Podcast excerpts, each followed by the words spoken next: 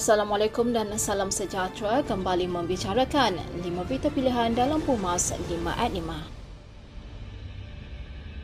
Mesyuarat UMNO cawangan di seluruh negara bagi tahun 2021 yang dijadualkan pada 15 Ogos hingga 30 September 2021 ditangguhkan ke satu tarikh yang akan diberitahu kelak. Setiausaha Agung UMNO Datuk Seri Ahmad Masran berkata, keputusan penangguhan adalah kerana penularan COVID-19 yang masih mencatatkan angka tinggi saban hari.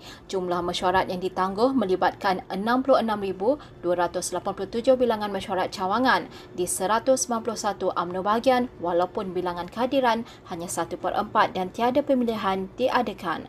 Menurutnya, negeri di fasa 2, prosedur operasi standard yang ketat dikenakan dan mesyuarat bersemuka masih tidak dibenarkan manakala untuk mesyuarat secara maya pula banyak tempat yang menghadapi masalah capaian internet. Sehubungan mesyuarat pengurusan AMNO pada 8 Ogos 2021 dan keputusan majoriti ahli majlis kerja tertinggi pada 10 Ogos 2021 menetapkan bahawa mesyuarat cawangan tanpa pemilihan ditangguhkan hingga keadaan COVID-19 lebih terkawal. Presiden UMNO Datuk Seri Dr. Ahmad Zaid Hamidi mengingatkan orang ramai yang ingin mendapatkan suntikan vaksinasi supaya mematuhi SOP ditetapkan dengan melakukan penjarakan sosial. Beliau berkata demikian ekoran tular sebuah video yang memaparkan orang ramai beratur tanpa penjarakan sosial ketika berbaris untuk mendapatkan vaksin di ibu negara. Beratur rapat tanpa penjarakan sosial di pusat pemberian vaksin amat sukar diterima. Ini tempat yang sepatutnya paling arif tentang bahaya risiko penularan wabak COVID-19. Tegasnya, keadaan seperti itu sangat merisikokan. Apatah lagi kes harian penularan wabak ini juga masih berada pada tahap yang membimbangkan. Jumlah mereka yang dijangkiti dan kadar kematian disebabkan oleh COVID-19 masih tinggi. Esko Pergerakan Pemuda UMNO Malaysia, Fairuz Jamaluddin, mengingatkan segelintir pihak untuk tidak mengelirukan rakyat dengan kenyataan seolah-olah usaha memerangi COVID-19 akan terhenti jika ada pertukaran Perdana Menteri.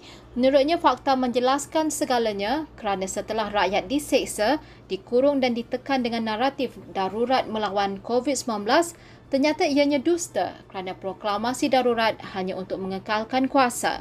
Apa yang menghairankan, pelaksanaan perintah kawalan pergerakan yang dilakukan bukannya mengurangkan penularan COVID-19, malah angka yang dijangkiti dan kematian mencatatkan peningkatan.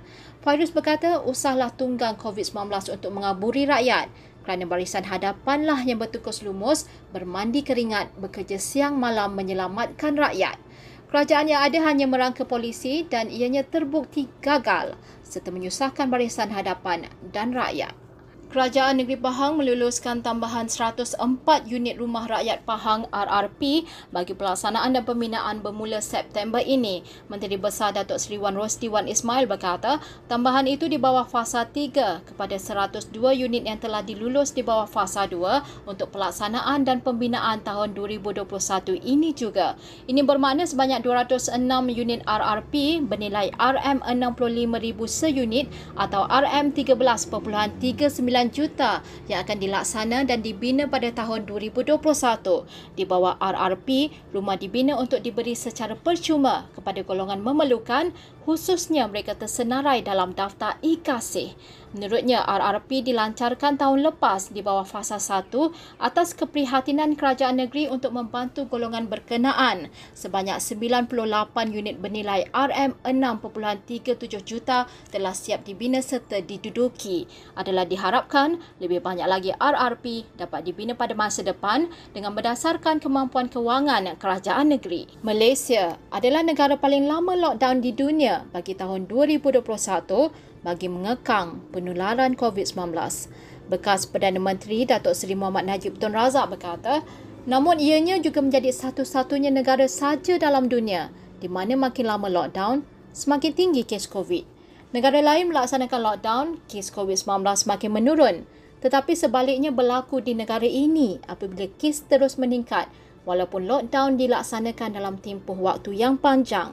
Beliau yang juga ahli Parlimen Pekan berkata, Perkiraan jumlah PKP 1.0 pada tahun 2020 ialah 45 hari, sementara PKP 2.0 ditambah dengan PKP 3.0 berjumlah 144 hari setakat ini dan jumlah kematian serta mereka yang dijangkiti masih tinggi.